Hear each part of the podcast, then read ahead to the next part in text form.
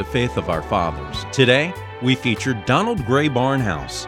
After high school, Barnhouse enrolled in Biola, Bible Institute of Los Angeles.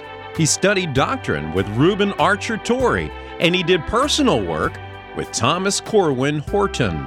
Torrey took a personal interest in Barnhouse, allowing him to borrow his personal study notes and copy whatever he wanted. Barnhouse was a pioneer in preaching over the radio. His program was known as the Bible Study Hour. Today's message is taken from Luke chapter 1, beginning with a reading from verse 39.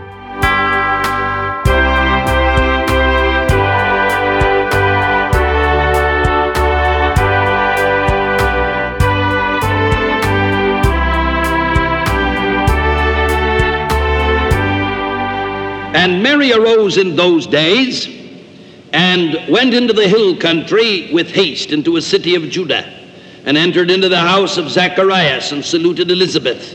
And it came to pass that when Elizabeth heard the salutation of Mary, the babe leaped in her womb, and Elizabeth was filled with the Holy Spirit.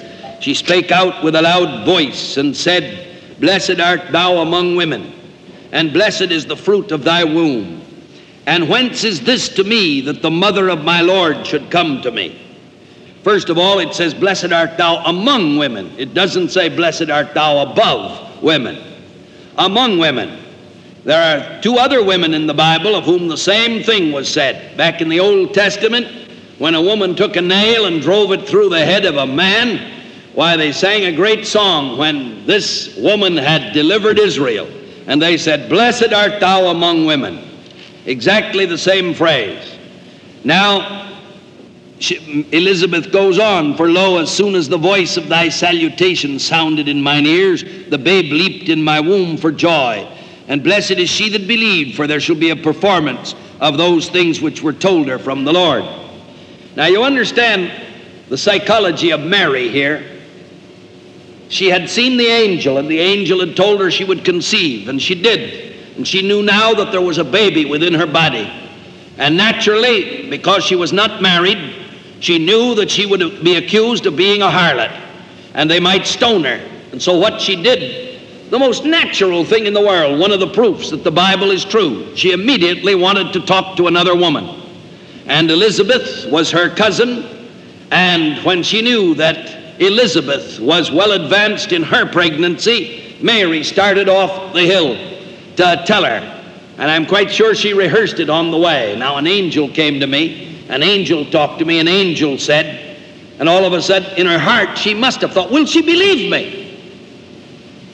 Because this was quite a story that this girl was bringing. Will she believe me? And when she arrived, suddenly the Holy Spirit spoke to her older cousin, and Mary knew that the God who had spoken to her and given her the child had prepared the way. And so now comes forth in verse 46 the Magnificat. Mary said, My soul doth magnify the Lord, and my spirit hath rejoiced in God my Savior. We believe in the doctrine of the virgin birth, that Jesus was born without a human father. The doctrine of the Immaculate Conception is a Roman Catholic doctrine that Mary was born without original sin. This we repudiate. Mary was a human being, a sinner, who lived and who died and whose body disintegrated and went into the grave and who's there yet waiting the resurrection. The idea that she was taken up into heaven and that she had no sin comes out of a failure to accept that all have sinned and come short of the glory of God, that there's none righteous, no, not one. And Mary's own confession here I need a Savior. My spirit hath rejoiced in God my Savior for he hath regarded the low estate of his handmaiden. For behold, from henceforth all generations shall call me blessed. For he that is mighty hath done to me this great thing, and holy is his name, and his mercy is on them that fear him from generation to generation. He hath showed strength with his arm, he hath scattered the proud in the imagination of their hearts. He hath put down the mighty from their seats and exalted them of low degree. He hath filled the hungry with good things, and the rich he hath sent empty away. He hath helped his servant Israel in remembrance of his mercy. And he spake to our fathers, to Abraham, and to his seed forever. And Mary abode with her about three months and returned to her own house. Now Elizabeth's full time came that she should be delivered, and she brought forth a son. And her neighbors and her cousin heard how the Lord had showed great mercy upon her, and they rejoiced with her. And it came to pass that on the eighth day they came to circumcise the child. And they were going to name him Zacharias after the name of his father. And his mother answered and said, Not so, but he shall be called John. They said to her, There is none of thy kindred that is called by this name. They made signs to his father how he would have him called. And he asked for a writing tablet and wrote down, saying, His name is John. And they marveled all. And his mouth was opened immediately, and his tongue loosed, and he spake and praised God. And fear came on all that dwelt round about them. And all these sayings were noised abroad throughout all the hill country of Judea. And all they that heard them laid them up in their hearts, saying, What manner of child shall this be? And the hand of the Lord was with him. And his father Zechariah was filled with the Holy Spirit and prophesied, saying, Blessed be the Lord God of Israel, for he hath visited and redeemed his people, and hath raised up a horn of salvation for us in the house of his servant David, as he spake by the mouth of his holy prophets, which have been, which have been since the world began, that we should be saved from our enemies and from the hand of all them that hate us, to perform the mercy promised to our fathers, to remember his holy covenant, the oath which he sware to our father Abraham, that he would grant unto us that we, being delivered out of the hand of our enemies, might serve him without fear, in holiness and righteousness before him all the days of our life. And thou, child, shall be called the prophet of the highest.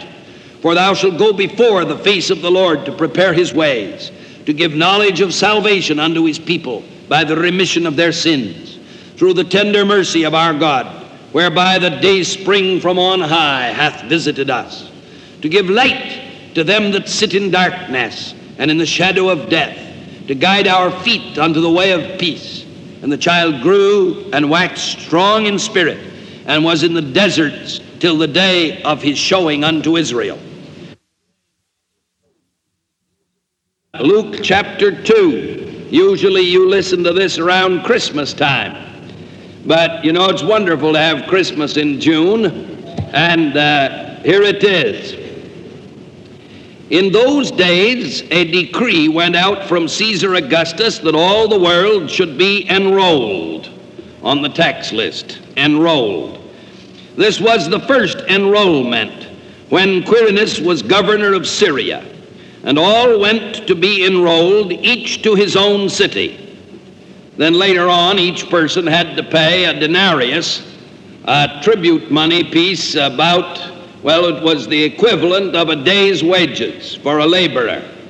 Whatever your day's wages is, uh, that's what it is. Uh, I suppose with today's wages for plumbers and electricians and carpenters and so on, it would be at least $20 uh, equivalent, a day's wages for a laborer.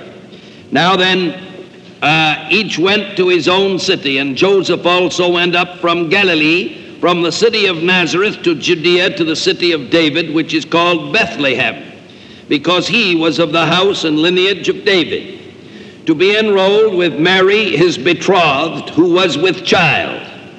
And while they were there, the time came for her to be delivered. And she gave birth to her firstborn son, and wrapped him in swaddling clothes, and laid him in a manger, because there was no place for them in the inn. And in that region there were shepherds out in the field, keeping watch o'er their flocks by night. And the angel of the Lord appeared to them, and the glory of the Lord shone around them, and they were filled with fear. And the angel said to them, Be not afraid. For behold, I bring you good news of a great joy which will come to all the people. For to you is born this day in the city of David a Savior, who is Christ the Lord. And this will be a sign for you. you will find a babe wrapped in swaddling clothes and lying in a manger. And suddenly there was with the angel a multitude of the heavenly host, praising God and saying, Glory to God in the highest, and on earth peace among men with whom he is pleased. This is a Greek phrase that nobody is absolutely sure of the meaning. It can be translated in four or five different ways to men of goodwill, goodwill to men with men whom God is pleased. And you can discover equivalent uh, usages of the word in secular Greek that show these various different meanings. It's a phrase that covers uh, a whole phase that's beyond any one phrase that we have in English. To men of goodwill, goodwill to men, to men with whom he is pleased, is the way that the revisers uh, translated. And in the notes they say, peace, goodwill among men, and so on.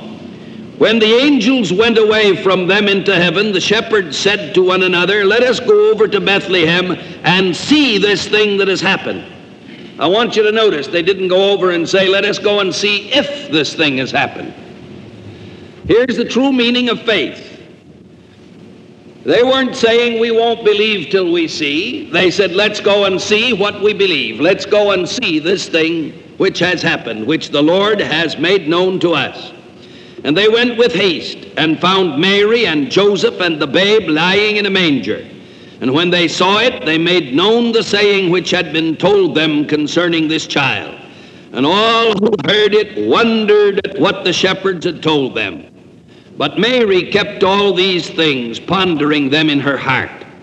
And the shepherds returned, glorifying and praising God for all that they had heard and seen as it had been told them. And at the end of eight days, when Jesus was circumcised, he was called Jesus, the name given by the angel before he was conceived in the womb. We'll arrest our reading at that point. We come tonight to the third chapter.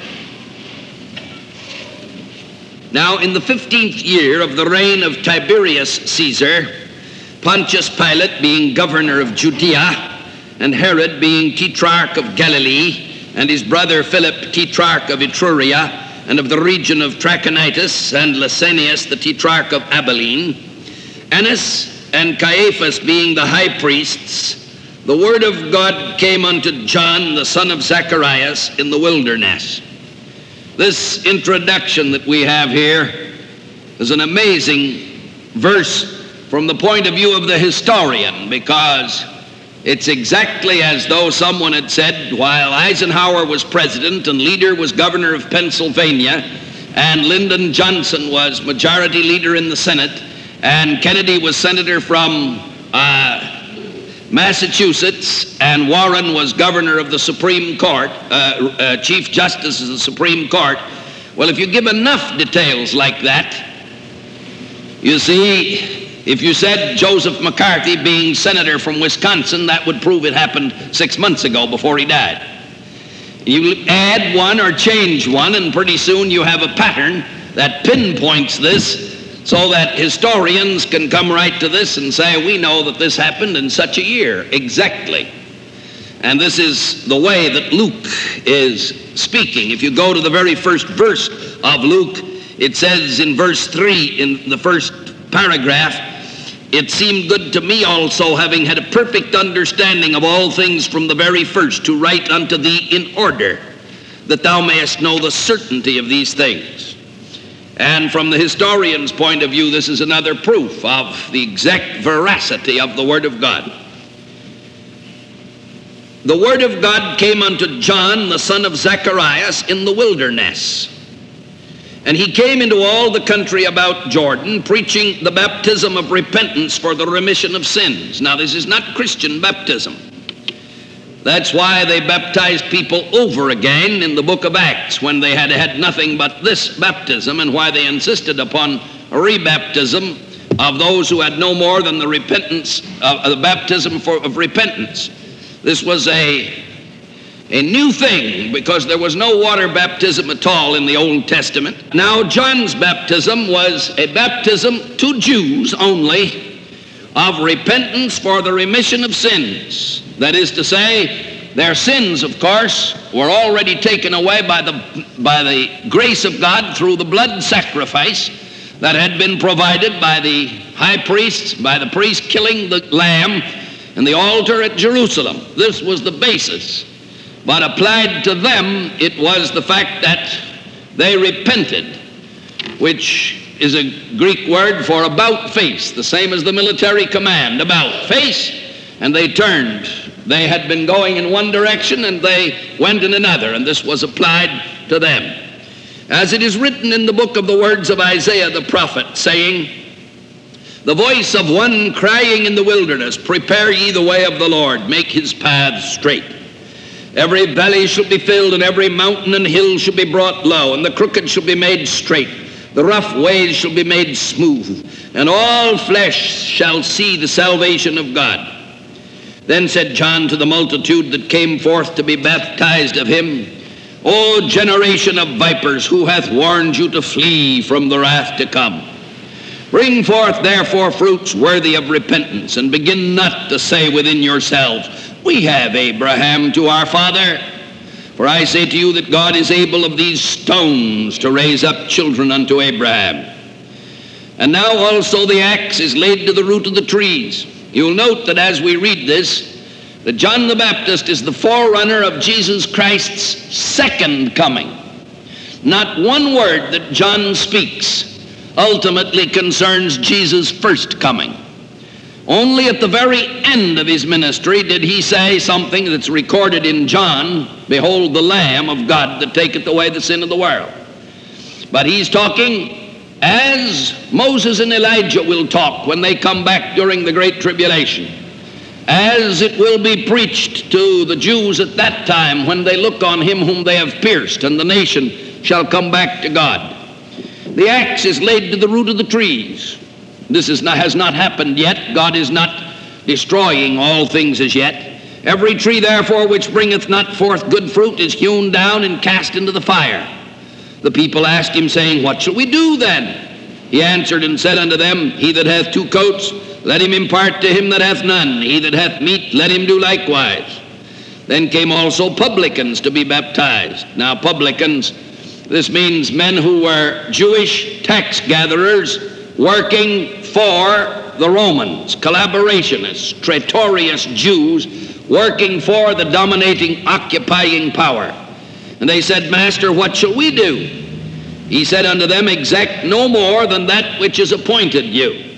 Because taxes were raised in those days not by a law, but, for instance, if the same system of tax raising in the United States were in the United States as had been in the time of the Roman Empire, somebody would go to Rome and say, Well, I buy the right to raise all taxes in Pennsylvania, and we'll give you, the government, hand you over a billion dollars.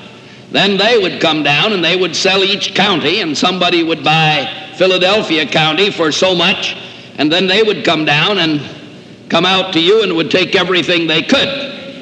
And the government would get ultimately a billion, and the state man would get two billion, and the local men would get three billion, and it would all go in the pockets. But this is the cheapest way that they had to raise their taxes in those days. They were farmed out, and everybody got as much as the pressure could bear. This is the way it was done in China up to the time of the rebellion, just 25, 30 years ago. And the Lord said, Exact no more than that which is appointed you. And the soldiers likewise demanded of him, and saying, What shall we do? And he said unto them, Do violence to no man, neither accuse any falsely. This is because soldiers received only their salt money. Be content with your salt money, your wages. Uh, the word salt money in Latin salarium has given us our word salary, salt money. A soldier received approximately 10 cents a day. All right, he said, You went into the army, that's the amount you take. Well, the soldiers had gone into the army, they got their 10 cents a day salt money, and then they went down the road and they uh, stole from the peasants. When the crops came in, they would take part of the wheat, and they were violent men. And he said, You're not to do this. Be content with your wages. And as the people were in expectation, that is to say, because of the fact the Romans were there and situation was hard, they were always hoping that something would come to deliver them, just as in France, the people were in expectation as long as Hitler was there. They were waiting. When are the Allies going to land? When will D Day come? We're hoping. And all men mused in their hearts of John whether he were the Christ, the Messiah, or not. John answered, saying unto them all, I indeed baptize you with water. I identify you with water. But one mightier than I cometh, the latchet of whose shoes I am not worthy to unloose. He shall identify you with the Holy Spirit and with fire, whose fan is in his hand, and he will thoroughly purge his floor. Now, this is a word of what Jesus is going to do in the second coming whose fan it is in his hand, and he will thoroughly purge his floor. This was before McCormick harvesters were able to take wheat and cut it down and winnow it and put the grain in one and the chaff in another and straw in the other. Because in those days, people went out with a little sickle and got an armful of wheat and tied it up in a sheaf and finally brought it in to a hard floor. And they had animals step on it. And the ox treaded out the corn, and the little by little the wheat came there and they took the straw away. Then they had to go in. I've seen this in Asia Minor, in the heart of Turkey, done today as it was done 2,000 years ago. They went in with a sort of shovel and they threw the wheat up in the air. And they had to have it when the wind was just right because if they threw it and the wind was too strong, it would carry the wheat away with the chaff. If they did it when the, wheat, the wind was not strong enough, the wheat and the chaff fell back again in the same pile. So they had to wait until the wind was just right. Then they could throw it up in the air, and the wind would drive the chaff away, and the wheat would fall down clean together in one place. Now, says God, when Jesus comes, he doesn't have to wait for this wind and that wind. He can blow whatever he wishes. His fan is in his hand, and he will thoroughly purge his threshing floor. He will take all chaff away and leave only the wheat. He will gather the wheat into his garner, but the chaff he will burn with unquenchable fire. And many other things in his exhortation John preached to the people. But Herod the Tetrarch, being reproved by John for Herodias, his brother Philip's wife, and for all the evils which Herod had done, added yet this above all, that he shut up John in prison. Now, when all the people were baptized, it came to pass that Jesus also, being baptized and praying, the heaven was open, and the Holy Spirit descended in bodily shape like a dove upon him. And a voice came from heaven which said, Thou art my beloved Son, in thee I am well pleased. And Jesus himself began to be about 30 years of age, being, as was supposed, the son of Joseph. As was supposed, that is to say, he lived in the home. He called Joseph father. That Joseph was not his father, we know from other passages, and also from Jesus' lips himself. When he was 12 years old, he went into the temple, as we saw last week, and Mary came and said, Your father and I have been worried about you your father, because that was what he had come to call Joseph, your father and I are worried about you. And he looked her straight in the eye and said, Wist ye not that I must be about my father's business? Don't you remember, mother, that he's not my father? Don't you remember? She should have, but little by little, as 30 years had gone by, as 12 years had gone by then, she'd forgotten. Now, this uh, I'm not going to read all of the details of this genealogy. Suffice it to say that this is the genealogy of Mary and that Matthew is the genealogy of Joseph. They're the genealogy of both. And if someone says, why should there be two genealogies? Because if you begin in Matthew, Abraham begat Isaac, Jacob, and so on down through David. Then in Matthew, David through Bathsheba begat Solomon, while here we see son of Nathan in verse 31, which was the son, Mattatha was the son of Nathan, which was the son of David. So here we have in Luke the line from David through Nathan, while in Matthew we have the line of David through Solomon. Now, the reason for this is because Solomon was a younger brother and Nathan was the older brother, just exactly as the Duke of Windsor has an older prior line to Queen Elizabeth. Now you can imagine the Duke of Windsor doesn't happen to have any children, but suppose he had a son.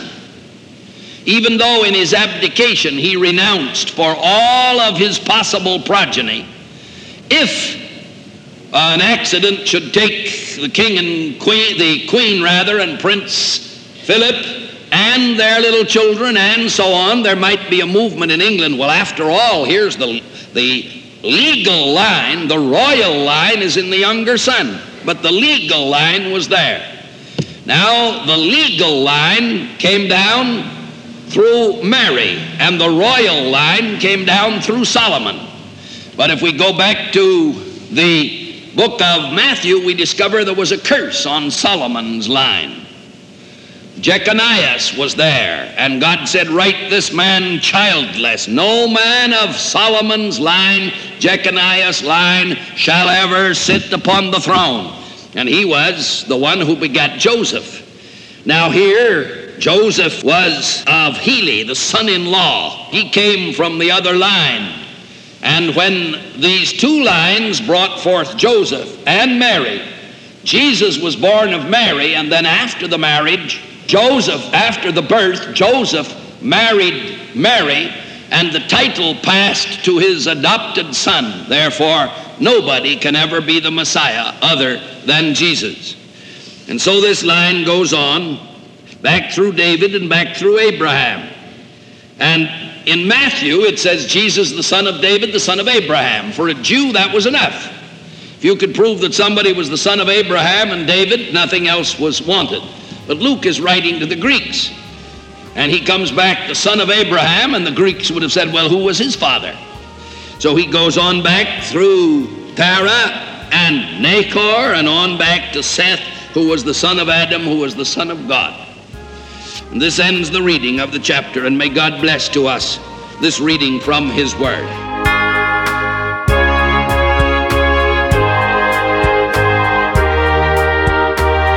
You've been listening to Donald Grey Barnhouse. Listen to Faith of Our Fathers each Saturday and Sunday to hear more great 20th century preachers.